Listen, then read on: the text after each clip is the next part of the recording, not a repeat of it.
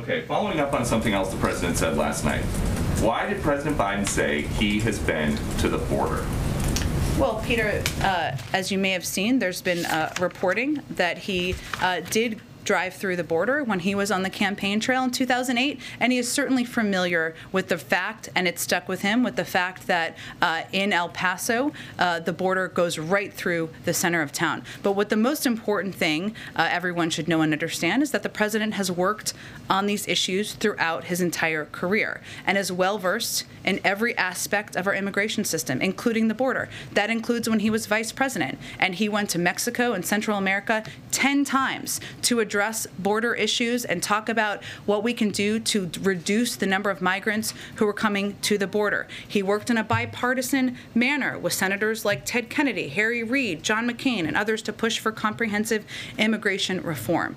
Uh, he does not need a visit to the border to know what a mess was left by the last administration. That's his view. Does that count as a visit? He said, I've been there before. You're saying he drove by for a few minutes. Does that count? What do you? What is the root cause? Where are people coming from who are coming to the border, Peter? The president said that I'm he has asking. been I'm asking you a question because I think people should understand the context. No, you're where do people? question Where do people? co- I'm asking you if that. Okay, I'll answer it for you. People come from Central America and Mexico to go to the border. The president has been to those countries 10 times to talk about border issues.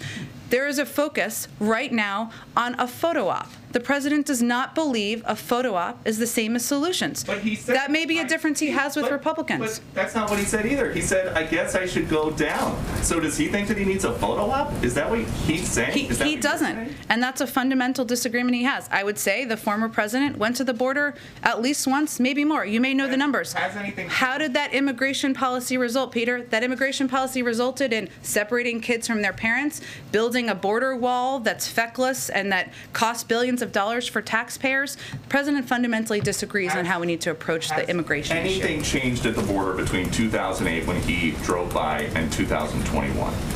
aside from the fact that migrants are still coming to the border through the course of Democratic and Republican presidents, and the uh, the, immig- the need to reform the immigration system is even farther long overdue. No, but we need to work with Democrats and Republicans to get that done. I think we're going to have to keep chugging along here. Go ahead. Let me